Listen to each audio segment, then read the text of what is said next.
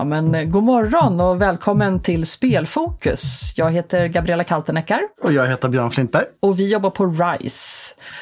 Och den här podden Spelfokus handlar ju om att lyfta dataspelsbranschen, den svenska dataspelsbranschen och anslutande effekter av dataspelsbranschen. Idag ska vi prata om en väldigt intressant sådan, spelmetodologi och hur den kan användas inom spel och lärande. Eh, och vår gäst idag heter Micke Kring. Han jobbar med oss på RISE men kommer senast från Årstaskolan. Och du har ju känt Micke i flera år, Björn. Det har jag väl av och till kan man säga. Och framförallt har jag känt till Micke. Och det har nog inte undgått många som har jobbat i skolsfären. Han har ju gjort sig ett namn och vunnit fina priser på många områden. Just för att han är så otroligt duktig på att förklara och förtydliga liksom hela det här som är ett mysterium för många med teknik, programmering, IT och plocka ner det i sina beståndsdelar på ett sätt som gör att alla kan förstå och också se vilken nytta man kan ha av det. Eh, och det är ju någonting som ibland debatteras av och till, vilken nytta man kan ha av spel och, och lärande i lärandesammanhang. Så att, eh, inte minst då när man pratar om, om spel som lek och underhållning och vad ska det vara bra för. Så att, men jag vet att Micke sitter på en del eh, bra erfarenheter som har prövats i skolan med elever med goda resultat. Så de, de ska vi absolut fråga om idag. Ja, jag är ju supernyfiken på det här ämnet. Jag, jag var på en konferens för inte så länge sedan eh, där jag var lite entusiastiskt utbrast att ja, men det här med spel och lärande är jag jätteintresserad av. Varvid två stycken universitetsanslutna eh, lärare bara nej för sjutton, det där är ingenting som vi pysslar med. Det är överskattat, det är tråkigt, det är för krångligt att hålla på med. Eh, och då tror ju jag kanske lite naivt, men att man har liksom kommit in i det lite fel. Att man kanske inte har förstått vad man menar med spelmetodologi. Man, man har ringat in det som att vi ska sitta i en ring och sjunga och klappa händer och, och leka en lek tillsammans. Och det är ju inte det det handlar om riktigt. Nej, men det går tillbaka till det vi har pratat om här podden innan med, med spels legitimitet och förståelsen för vad spel kan vara. Eh, som, som verkar vara en av rotorsakerna, var det liksom så här lite preliminärt, på, på varför Eh, spelindustrin och, och, spel som fenomen inte riktigt har fått det genomslag som det kanske förtjänar givet så stort samhällsfenomen det är, hur många det är som spelar i Sverige. Man ser liksom inte potentialen i att använda det här verktyget. För det är precis som allt annat så är det ju ett verktyg som går att använda till massa saker. Det här råkar bara vara väldigt, väldigt bra i olika sammanhang som har med lärande att göra. Uppenbarligen. Eftersom så många håller på med det och lär sig en massa saker på köpet. Och, och, nu är ju både du och jag spelentusiaster deluxe. Eh, men, så det kanske är lite sådär in, in, eh, ingrott i mig. Men jag har ju väldigt svårt att se i vilken del av livet man inte skulle kunna applicera lek och spelmetodologi. Eh, det, det, det, finns, ju, det finns ju forskning på det där också, liksom att, att, att lärande, när vi lär oss saker så lär vi oss ju lättare saker som vi är engagerade i och som vi bryr oss om och som vi tycker är intressanta och relevanta. Och rent biokemiskt så handlar det här ju om dopamin. Man får en dopaminkick, man blir intresserad, man lystrar till, man, hjärncentret som tar emot information blir aktiverat. Därför så finns det ju, tycker jag, en helt naturlig koppling till spel och lärande. Vi får se vad Micke har att säga om saken. Ja, men ska vi släppa in honom i studion då? Det gör vi. Och då säger vi välkommen in i studion Micke Kring. Tack så hemskt mycket Gabi. Jättekul att vara här. Och vi eh, allihopa jobbar ju tillsammans, du, jag och Björn, på RISE under enheten livslångt lärande. Så att det, det kanske var lite conversion att få med dig hit till studion idag, men tack för att du ställer upp. Ja, det var så lite så, det jätte, gör jag jättegärna. Idag så tänkte vi ju prata kanske inte så mycket om din tid på RISE, för du är ganska ny kollega till oss, utan om allt det spännande du har gjort innan. Innan du kom till RISE, vad gjorde du då? Innan jag kom till RISE i en eh, galax inte alls eh, för långt borta så jobbade jag i 24 år på Årstaskolan i Stockholm, vilket är en grundskola. Eh, rätt stor grundskola, en av Stockholms största med nu för tiden över tusen elever. Och eh, jag började min karriär där genom ett bananskal som vanligt. Jag är musiker, ser mig fortfarande själv som från grunden producent och låtskrivare och behövde tak över huvudet och mat på bordet.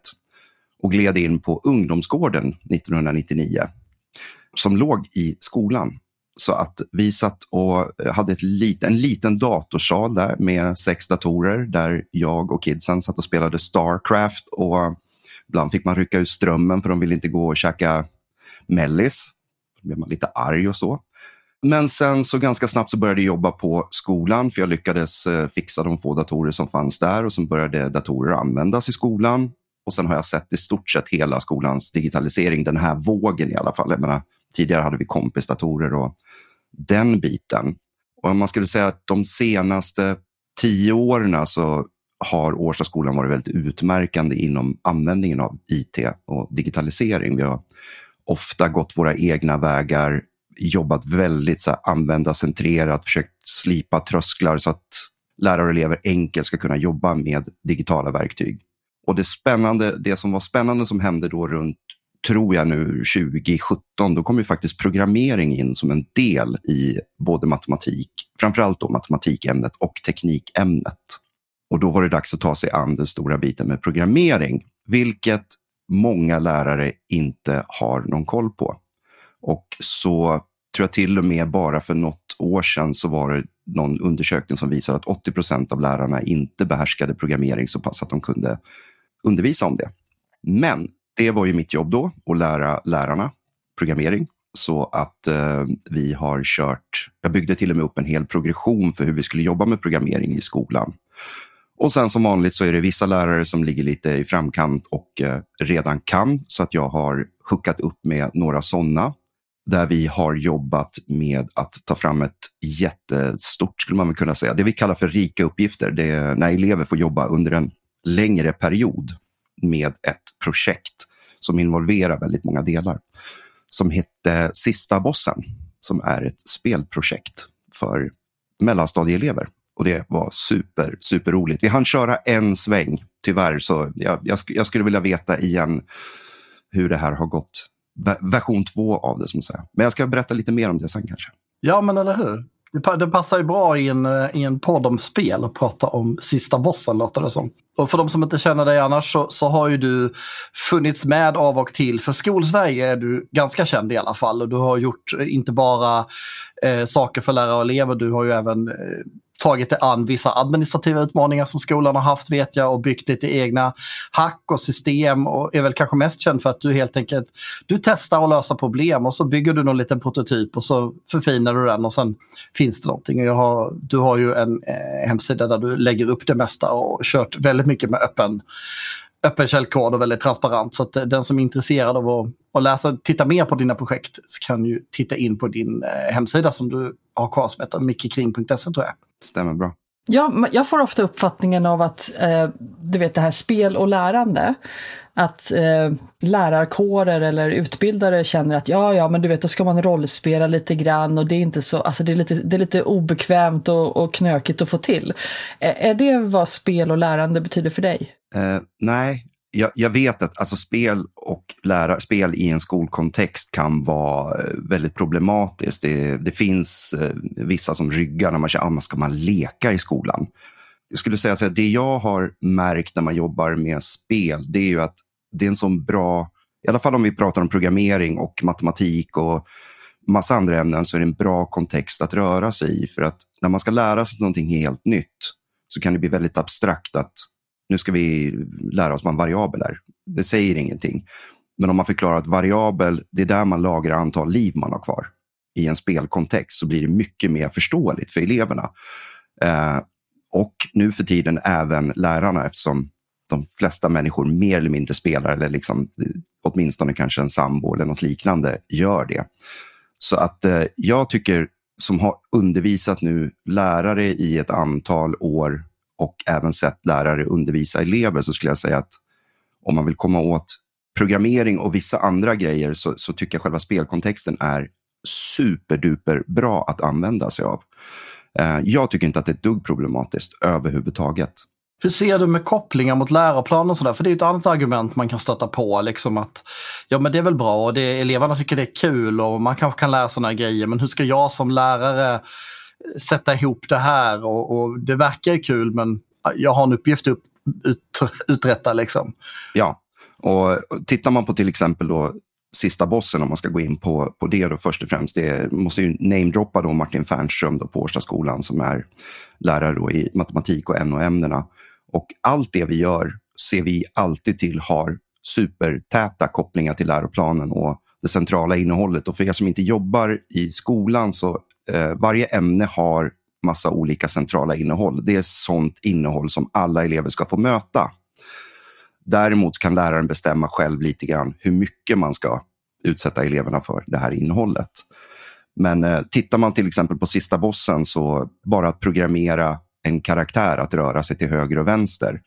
Eh, då pratar vi ju liksom eh, koordinatsystem, det är eh, problemlösning, det är eh, eh, rör teknikämnet, teknikämnet och programmering så handlar det om att skapa egna figurer som man kan styra med hjälp av programmering. Och Det kan vara virtuellt eller fysiska saker. Alla de bitarna täcks ju upp av det här. Att designa karaktärer kan man koppla till bildämnet. Vi har gjort sista bossen utifrån att vi är liksom 70-talister. Så att på vår tid när man körde Commodore 64 och Nintendo 8-bitars så fanns det ju liksom inga Hollywood-filmproduktioner emellan. Utan tog man ut kassettinnehållet där och så fick man läsa backstoryn. Och backstoryn det är ju sånt som eleverna får skriva. Så då har du kopplingar i skriving, skriva på svenska men översätter även till engelska. Så att, alltså det, finns, det går ju, gör man de här typen av rika uppgifter så går det att komma åt supermycket av det centrala innehållet i flertalet ämnen. Och där är det ju spännande för just i ju högre upp man kommer i, i åldrarna, desto mer har man ju ämneslärare och det blir svårare att jobba tillsammans. Så att jag tänker just här på lågstadiet och till viss del på mellanstadiet blir det mycket enklare att jobba i de här, liksom, den här typen av, av projekt. Men nej, men det, det, har vi alltid jobbat och varit supernoga med, att koppla allting till läroplanen. Vi ska inte bara göra det för att det är kul. Men det är ju det är en grym bonus att eleverna tycker att det är riktigt, riktigt kul. Vad är det för ålder på de eleverna som gjorde det här bossprojektet? Det är årskurs 4 och då är man typ 9-10 år. Med tanke på att idag är ju, när vi spelar in det här så är, har vi precis haft internationella kvinnodagen. Och då undrar jag lite grann, ser du någon skillnad på tjejer och killar? Det här är också en jättestor grej för mig varför jag har jobbat med de här sakerna också. Det är för att vi vet ju att från ungefär årskurs 5 så tappar vi tjejerna när det gäller NO-ämnen och den biten. Fram upp till årskurs fem så tycker killar och tjejer att det är typ lika in intressant med matte och NO och den typen av ämnen. Och sen dalar det där. Och sen tror jag det dalar ännu mer i årskurs åtta eller någonting sånt. Så att när vi har skapat de här projekten, alltså mång, många kopplar ihop programmering, att det är killar som håller på med det till exempel.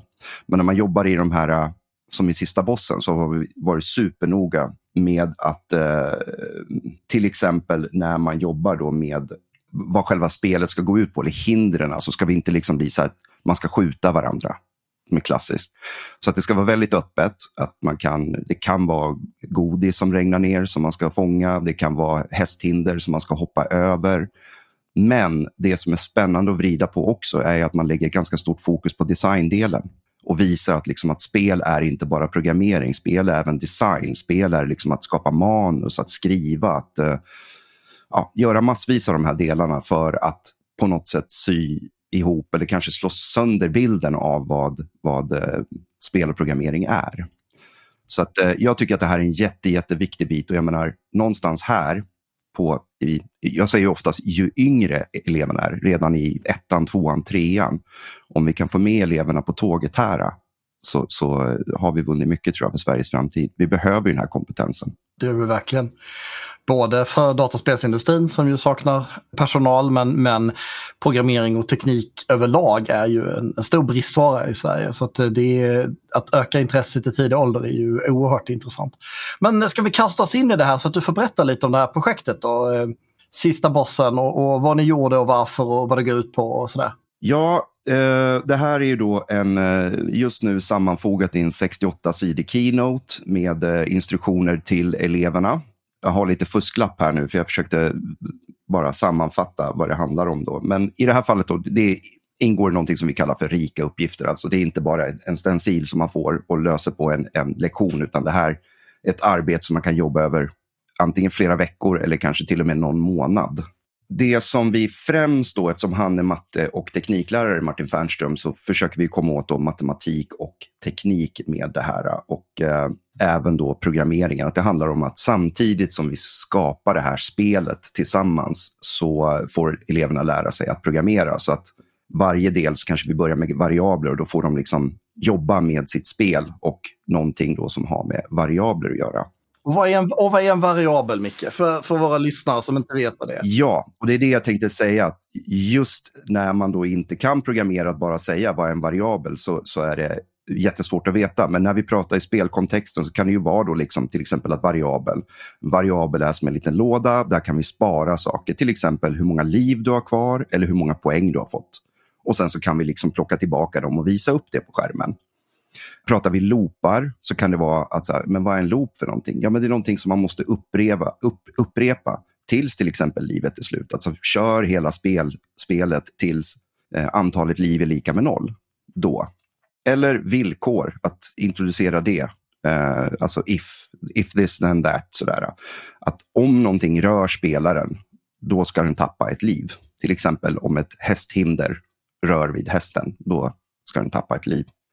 Så att egentligen det vi gör är att vi har flera avsnitt. Det första avsnittet är att vi går igenom vad är ett dataspel? Och då kör vi lite dataspelshistoria och det brukar eleverna tycka är superkul för eh, vi börjar med Pong, du vet 1972 eller vad det är för någonting. Kör lite Donkey Kong, Super Mario, Tetris och så får de ju spel. Det finns ju massa emulatorer så man kan testa och spela de här grejerna.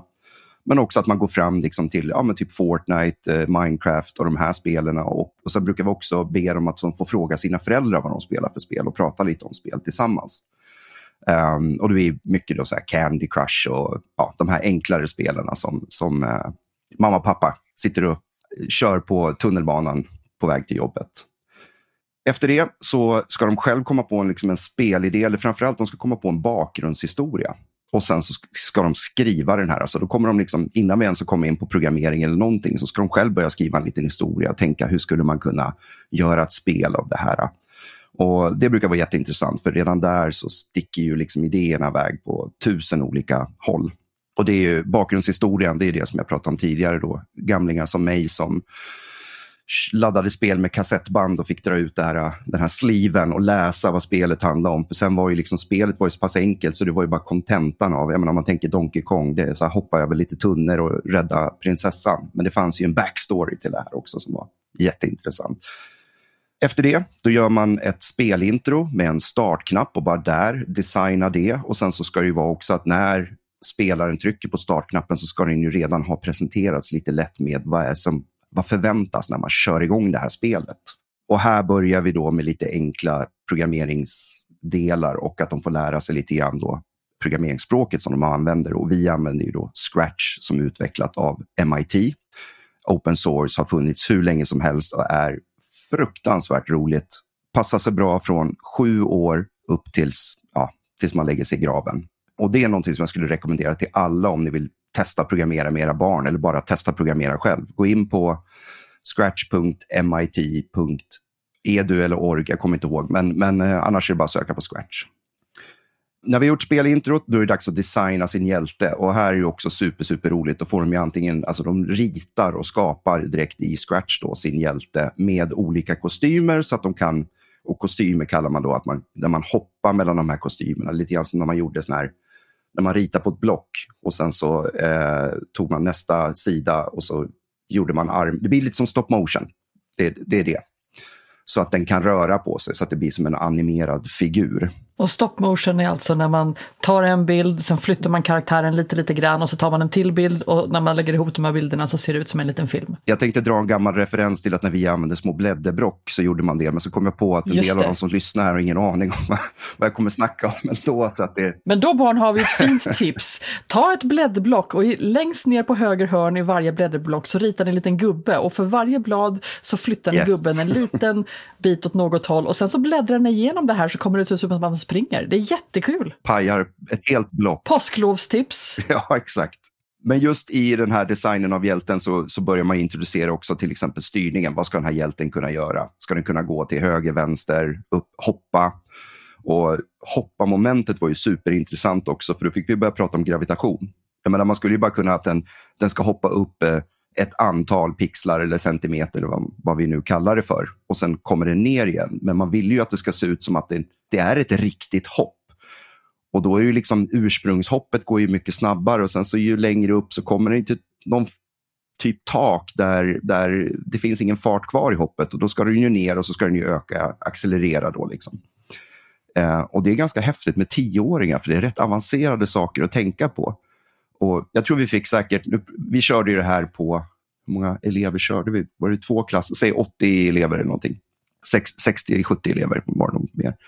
Vi fick fem, sex eh, såna här tokbra, snygga, kluriga förslag på, på gravitation. Och sen har vi alltid den där eleven som bara, ja men då ska man använda logaritmisk bla bla bla. För det finns ju alltid någon sån elev i, i eh, som, som är extremt långt framme.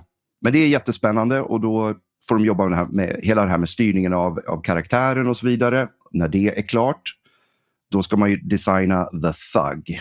Och the thug, eller hindret, då, det kan ju vara en thug. Eller så kan det vara då ett, eh, ett, ett hinder bara som hästen ska hoppa över beroende på vilket spel man har. Och det är ju här som jag pratade om tidigare, att det är viktigt att inte begränsa liksom, eh, att säga att nu ska vi göra man, ett spel där man skjuter på en annan person och så får man poäng för det, utan det, det, här ska vara öppet för, för eleverna själva. Så att vi fick jättemånga hästspel. Vi gav inte det som förslag, utan många tycker det är intressant. Många ville få, fånga bollar som, ja, någon gjorde något litet enkelt hockeyliknande spel och så vidare. Och så vidare. Eh, så jag tycker superviktigt att inte begränsa sig eller, eller att vi på grund av våra förutsättningar och vad vi tycker är intressant och själv att spela så ska inte det påverka barnen. Men här är det också jätteintressant att till exempel när man har då thugsen eller fiender eller hinder så kan man börja prata om, nu tar jag bara små exempel ifrån det här jättestora programprojektet. Eh, Men eh, man kommer in på till exempel sannolikhet som en stor del av matematiken. Alltså vi vill ju slumpmässigt sätta ut de här hindren eller eh, thugsen eller vad det nu är för någonting. Och då måste man jobba med sannolikhet. Vad är det för någonting? Innan man kan börja dra in de här random-blockerna. Eh, vi jobbar också med kloner för att man skapar kloner av de här thugsen eller hindren. Och eh, till sist så måste eleverna då skapa ett endgame. Alltså vad händer, hur vinner man eller hur förlorar man det här spelet? Och när de har gjort det så sätter de ihop hela det här spelet och vi, vi har krävt att de ska ha vissa ljudeffekter, att det ska gärna vara lite musik och en del elever är jätteroliga för de spelar ju in egen musik. Man kan ju ladda upp sånt i Scratch också. Och sen så fick de spela varandras spel och hjälpa till att debugga, alltså buggfixa allting. Och de tog hjälp av varandra jättemycket också. För det, det som är häftigt när man gör såna här grejer och skapar kulturen, vilket Martin är väldigt, väldigt bra på i sitt klassrum, en väldigt tillåtande kultur av att det är okej okay att man kommer att misslyckas 48 gånger, men den 49 gången då lyckades man. För då vågar man fråga sina kompisar om hjälp. Och det är någon som, har, som jag sa det här, man kommer på ett sätt hur, hur, hur man gör det här snygga hoppet, så vill ju alla använda sig av det snygga hoppet. Så då blir den kompisen väldigt populär och får visa då hur man programmerar ihop den biten. Och sen kan man, kan man liksom inkorporera det i sitt eget program. Um, så mycket liksom parprogrammering, visa upp i klassen. Vi fick en väldigt bred flora av program, eller av olika typer av spel och sen så vissa moment, om man bara ska tänka sig så här, tillbaka då till läroplanen med matematik, vad vi såg. Och nu är det väldigt anekdotiskt. Det är, det är, det är bara vi som har kört det här. Så att vissa då avancerade delar av matematik, till exempel som koordinatsystem. Och nu är inte jag lärare, men jag är inte helt säker på att man är riktigt inne på den typen av avancerade koordinatsystem i årskurs 4. Det blev liksom för de flesta en icke-fråga. För det var så självklart när man hade den här spelkontexten att vill man placera gubben dit eller att gubben ska gå från det ena hållet till det andra, då var man tvungen att prata x och y-koordinater hela tiden, för det är så man gör när man programmerar. Så att eh, det är de stora delarna som vi såg och vi satt sen också gjorde som ett litet prov. Man kan inte riktigt pröva de här grejerna, men vi ville bara se. Så vi gick igenom alla de här programmen och tittade under huven och såg massvis med helt underbar så program, eller problemlösning och eh, eh, de hade jättekul också.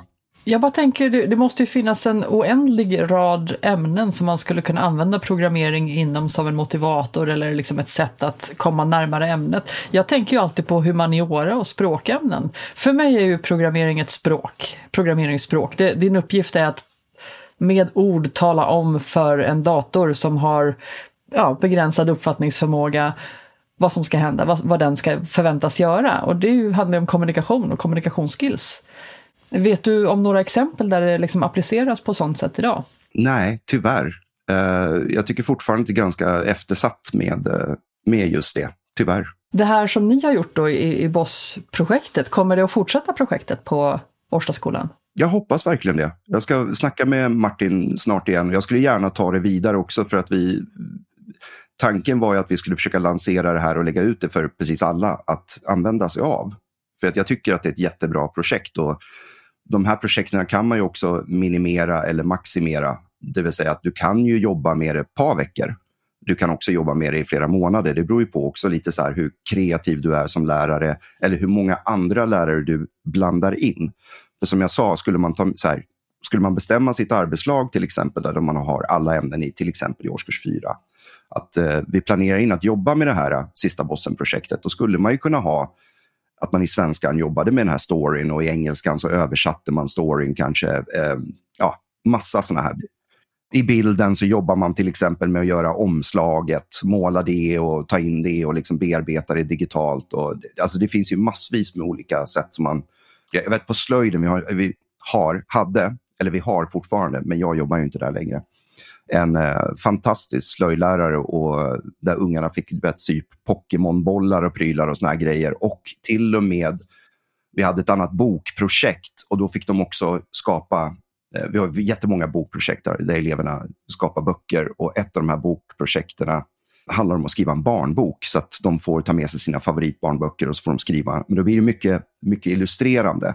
Och då fick de även sy sina karaktärer som små liksom, eh, gosedjur typ. Ehm, det skulle man ju också kunna göra här. Jag menar, alla vet ju till exempel med Minecraft hur mycket merchandise det finns. Alltså det finns jag ser ju bara så här, man skulle kunna inkorporera det typ i alla ämnen. Liksom. Det, det... Ja, jag menar, mina, mina favoritspel när jag var yngre det var ju de här textbaserade rollspelen. Liksom. Eh, och går vi tillbaks lite tidigare så är vi inne på muddar och, och de här bitarna där, man, där det är mycket text och där, det är mycket, där, där själva spelet är en skriven story. Så att visst går det att använda svenska i, i ett sånt här spel. Och, vi, vi, får se. Vi har ju lite projekt på gång som kanske ska använda det där lite grann i andra sammanhang. Jag tycker det är så fascinerande att få lyssna på det Micke. Det, här. det är superhäftigt och jag hoppas verkligen att eh, det här avsnittet når ut till många lärare också som kan bli inspirerade av det. Och I samband med eh, att nå ut till lärare så kan vi också tipsa om att vi kommer att vara på SET-mässan i Kista. Eh, vad blir det, den 18 april va? Eh, och då har vi en, en öppen session, en panel med där bland annat Björn och Micke kommer att sitta eh, och prata just om spel och lärande. Så om ni är i närheten och planerar att gå på den här mässan så passa på att komma förbi och ställ frågor. Men, men vilket otroligt spännande projekt och jag tror precis som du att det finns ju inget ämne som jag kan komma på på stående fot som inte skulle kunna kopplas till det här projektet. Eh, jag menar, det finns ju gott om exempel på spelföretag som använder modeskapare till exempel. Där man får sy upp, de syr upp faktiska kläder som man sen 3D-skannar in till exempel. Eh, man bygger, merchandise är ju en sak, men du kan också bygga strukturer som man också kan sen programma, eh, programmera in i spel till exempel. Arkitektoniska saker, det, det, det ja, nej, till och med Ja, det kanske är den här hemkunskaps, att, att laga bullar, jag vet inte. Man kan säkert 3D-skanna in en bulle också. Näringsinnehåll kan ju vara en spelparameter. Exakt, det beror ju på. Man, ja, men tänk på alla såna här uh, sushi och, och uh, hamburgare, småspel, minispel där man ska snabbt servera mat till och plocka ihop uh, ingredienser och servera. Det är klart vi får in hemkunskapen där. Uh. Ja, ja, och idrotten, idrotten kan du plocka ut ett par av de här spelen som är skapade så kan du bygga upp hinder i gympasalen. Ja, ja. Så kan du hoppa över dem eller fånga bollar eller vad det nu kan vara för någonting. Så och vad roligt, ju... kunna lajva sitt eget spel. Ja, det hade varit häftigt. Ja. Fasiken. Ja, det... Alltså jag känner att det här, det här måste vi försöka sprida till fler. ja, men, och jag säger så här, det stora problemet är fortfarande lärarnas kunskap om programmering för att kunna genomföra sådana här saker. För det ställer ju rätt höga krav på dels Alltså att jobba i en sån spelkontext, att man dels kanske har lite koll på spel själv. Martin är också väldigt spelintresserad och har ju liksom en gamingbakgrund också. Men just det här med programmering, men det som var intressant precis innan jag slutade på Årstaskolan, vilket var då i januari, och sen började jag hos er, eller hos oss. Svårt med de där er, oss, speciellt när jag pratar i sån här kontext. Men då hade jag ett par workshops med alla lärare på lågstadiet.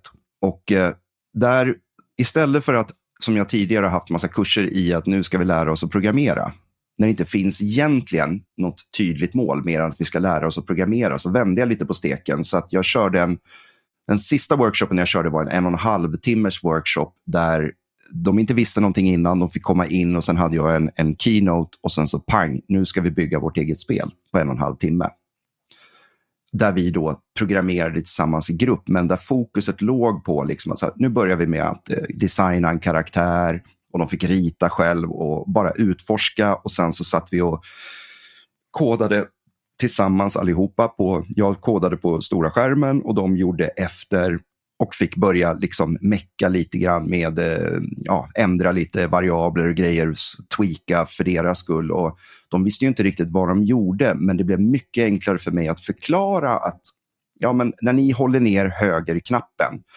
eh, för att eh, den eh, karaktären ska fortsätta att gå till höger så måste vi ha en loop som säger att så länge den här är nedtryckt så ska den fortsätta röra sig till höger. Så mycket skratt energi och glädje en måndag eftermiddag har inte jag varit med om länge. Och det blev så solklart, för då fanns det ett mål med att lära sig att programmera. Och det där tror jag att vi tappar. Jag tappar det ibland också, att man säger ja, men nu ska jag lära dem att programmera. Och det är jätteabstrakt, men att när man sätter det i den här spelkontexten, för att som jag sa, jag kan lova att alla lärarna mer eller mindre spelar eller har koll på vad spel är. Och det tyckte jag var super, super spännande. Så jag tror verkligen på det här med att använda spel som en kontext. Eller någonting annat som är väldigt välkänt. Där när man ska ta sig an någonting nytt och står helt som nybörjare och inte förstår, okej, okay, jag har lärt mig det här, vad ska jag använda det till? Att klä in det i någonting så att, okej, okay, för att kunna åstadkomma det här som jag känner till, då måste jag ha den här kunskapen.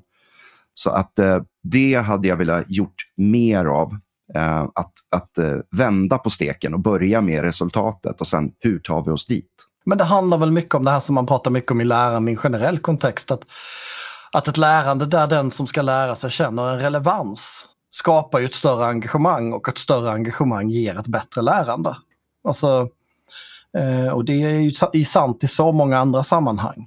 Jag menar det är ju en urgammal, liksom, varför ska jag lära mig det här? Vad, vad, vad, har jag för nytta av det här? Den frågan eh, har ju säkert varje lärare fått hur många gånger som helst. Och här är ju ett av svaren på hur man kan få den relevansen. Liksom. Och den, I skuggan av den debatten som pågår nu med liksom lärobokens eh, återtåg, nu har den aldrig försvunnit så jag vet inte hur mycket av ett återtåg det är. Det, det säljs mer läromedel för varje år tycker jag när jag tittar på de siffrorna. Men, men det här är ju någonting som inte bara är ren bokkunskap utan där du faktiskt får pröva hands-on att testa och göra och du får se ett resultat av det du gör. Och det också ett annat område som jag tycker är oerhört viktigt och det är att ibland så kan man uppleva att det finns en stor, jag märker det själv, jag har ju en, en som, kille som går tvåan nu, att det finns en brygga mellan det som händer i skolan och hur livet i skolan är. För det är ju verkligen som ett eget litet liv, ett eget ekosystem. Och det som händer sen när man är ledig och ju större den klyftan blir mellan hur livet ser ut utanför skolan och hur livet ser ut i skolan, desto, desto lättare är det att den här risken ökar att, att man inte känner att skolan är relevant för en. Alltså, jag tror att det finns någonting där som, som absolut inte är den enda faktorn, men som, som tyvärr kanske kan bidra till att många ungdomar liksom tappar tron och intresset på skolan, att vi har hela det här stora problemet med hemmasittare och så vidare som ökar. Det är absolut inte det enda som orsakar det, men, men det, finns, det finns någonting där att, att skolan behöver se till att den bryggar över lite mellan det här livet utanför och livet i skolan. Och här kan ju då spel till exempel i, i den här kontexten som du beskrivit tydligt kopplat till läroplanen, tydligt kopplat till målen med ett väldigt handfast lärande vara en nyckel. Jag kan inte mer än hålla med dig. På ren bonnasvenska, alltså spelmetodologi kan brygga gapet då mellan teoretisk kunskap och praktisk exercis. Vilket gör att man har lättare att ta till sig information. Så det, det, är väl ett av de absolut mest lysande exemplen på hur spelmetodologi kan hjälpa oss som samhälle att växa. Verkligen. Det är, det är en stor fröjd att få ha det här hos oss eh, nu Micke, så jag är så glad att du kom hit. Eh, det finns så många möjligheter att få ut det som du faktiskt har jobbat med i, i flera årtionden eh, och få fler att se och lyssna till det ni har gjort och pröva själva kanske. Verkligen, eh, och då börjar vår tid att rinna ut. Men vi kanske får orsak att bjuda tillbaka dig till studion, kanske efter setmässan och dela med oss lite grann av de frågeställningar som vi förhoppningsvis får där. Eh, så du som lyssnar, om du är intresserad och, eller vill ställa frågor till Micke så finns han på vår hemsida ri.se. Eh, och träffas även på på Sättmässan då som sagt. Stort tack Micke Kring för att du ville komma och gästa oss idag. Ja, tack själv. Det var min eh, ära att få vara med faktiskt. Tack så mycket. Ja, det var ju precis så bra som jag hade hoppats att det skulle vara. Eh, Micke har ju ett sätt att förklara de här fenomenen på, på ett, som är så otroligt tydligt. Det kan liksom inte undgå någon att förstå att, att man kan använda spel i undervisningen på ett sånt här sätt. Och han gick ju in tillräckligt mycket detalj för att jag hoppas att, att lyssnarna ska också förstå att det finns så mycket koppling här och det finns så mycket intressant som man kan använda sig av i ett sånt här projekt. Och jag hoppas verkligen att vi har lyft det här på rätt sätt. Det, det är ju lätt att man blir lite hemmablind när man tycker att det här är en inte-fråga. För mig är det uppenbart, för dig är det uppenbart och för Micke är det liksom självklart att det här hör ihop. Eh, så jag hoppas att vi har kunnat ge bra exempel, eller ja, jag tycker att Mickes exempel har varit stellar. Jag, jag, bara reflekterar över det här med kopplingen till att tjejer lämnar spelindustrin eller techbranscher och NO-ämnen generellt. Det är ett problem som inte bara är unikt för dataspelsbranschen.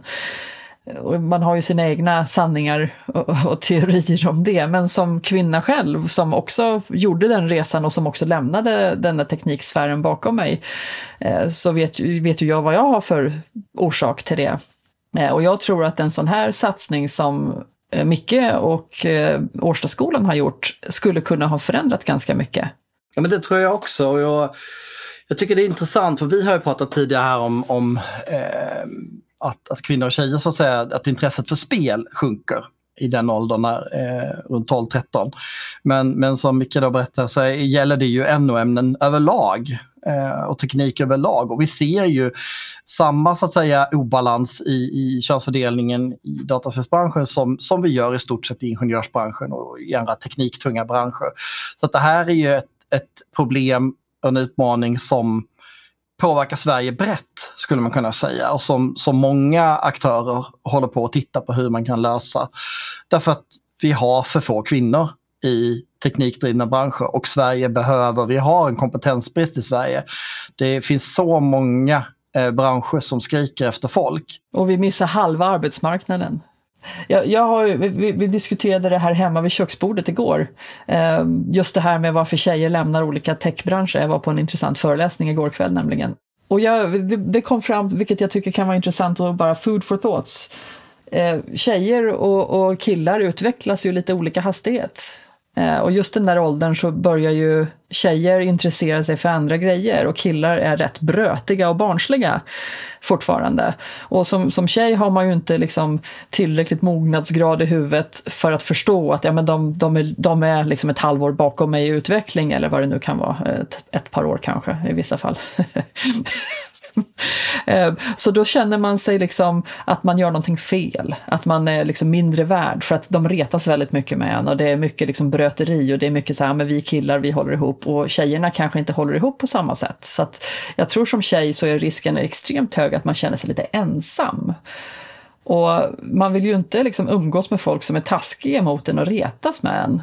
Och eftersom killarna är liksom väldigt snabba och bra och duktiga på att ta för sig Eh, så mutar de väldigt kvickt in områden som man kanske tycker är intressant egentligen och då vågar man inte närma sig de där områdena av rädsla att bli liksom sedd som mindre värd på något vis. Nej, jag, jag vet, alltså jag har inte studerat det tillräckligt mycket för att våga uttala mig jättemycket men det, det är ju så i, i tonåren börjar komma så börjar ju de här sfärerna etablera sig med olika intresseområden. Um, och inte bara som en skarp gräns mellan liksom, killar och tjejer utan även inom så att säga. Du har gänget som håller på med hockey och gänget som är nördar och du har gänget som håller på med, med, med idrottsgrejer och, och det kan ju vara allt ifrån liksom från hästhoppning till tennis till, till whatever, fotboll eller vad som helst. Och gänget som håller på kanske med musik eller eh, underhållningsgrejer och så vidare. Så det blir, börjar ju bli klickar som sen då liksom under högstadiet och längre upp liksom blir ännu tydligare. Och en del av det är väl en, en naturlig utveckling mot att man, man börjar hitta sina intressen såklart. Men det blir ju ett problem just för i de fallen som du säger att, att man egentligen kanske har ett annat intresse men man vågar inte riktigt kliva in i det där. Eh, jag hade själv ett sånt ögonblick som, som ung där jag spelade violin ganska länge och höll på med musik. Men det, det gick liksom inte hem i killgänget på skolan. Och jag upplevde att det var tillräckligt jobbigt för att jag helt enkelt skulle bara lägga ner det sociala kontext som gör att man väljer någonting annat för att inte utsätta sig själv för risken att bli mobbad eller känna sig utanför. Man vill, man vill liksom flockmentalitet, man vill vara en i gänget, man vill, vara, man vill lämna så liten ripple effekt som möjligt. Mm. Ja men lite så. Och, och, och, att den sociala kontexten utvecklas, det, det är ju naturligt, så att säga, det är en del av att bli vuxen. Men hur vi som vuxna, som föräldrar, som skola och så vidare kan hjälpa till så att folk vågar följa sina verkliga intressen och inte liksom anamma någonting som man egentligen inte tror på själv. Och sen tar 25 år senare och en förbaskad massa pengar in i terapi så, så kommer man på att man egentligen borde gjort någonting annat i livet. Liksom. Nej, jag, jag var ju alltid ensam när jag växte upp så att för mig har det aldrig varit ett problem. Jag, hade, jag hittade min trygghet i mina nördiga intressen och det var ju ändå ingen annan som ville leka med mig så jag hade ingenting att förlora. Åh, Gabriella. det, det, låter kanske lite tragiskt men det är inte tragiskt alls. Det, det, är helt fine. Jag är otroligt glad över att jag har fått göra den resa som jag har gjort. Eh, men men jag, man, man blir också väldigt medveten om, om man har, jag tror nästan alla människor har någon form av trauma eller, eller eh, ja, inte så kul upplevelse när man växte upp för att det är det som är att växa upp. Eh, men det gör en också väldigt medveten om när man ser sånt här i, i, hos andra människor, hos barn och i skola. Och för få av oss kanske säger till. För få av oss kanske engagerar oss. Eh, och vi, vi, vi, vet ju alla om det här, det är inga nyheter, det är inget konstigt. Så det, det hade varit det är underbart att lyssna på Micke och, och sådana här eldsjälar som verkligen ser och som brinner för att göra en förändring och fånga upp de här eh, riskerna som utanförskap liksom kan skapa. Ja, verkligen. Och som är så duktig på att inte bara se och förstå det utan också förklara det för andra. Han är otroligt pedagogisk som person. Vi är mycket glada att ha honom som en, gäng i, eh, som ja, en i våra team. Det är vi. Så det har varit en liten klubb för inbördes beundran, men vi hoppas att ni lyssnare ändå har haft en glädje av att höra på det här avsnittet idag. Och eh, vi, vi, vi, nöjer oss väl så kanske? Det tror jag vi gör och så eh, önskar vi er varmt välkomna tillbaka nästa vecka igen. Det gör vi. Ha det gott! Ha det så bra! Hej då!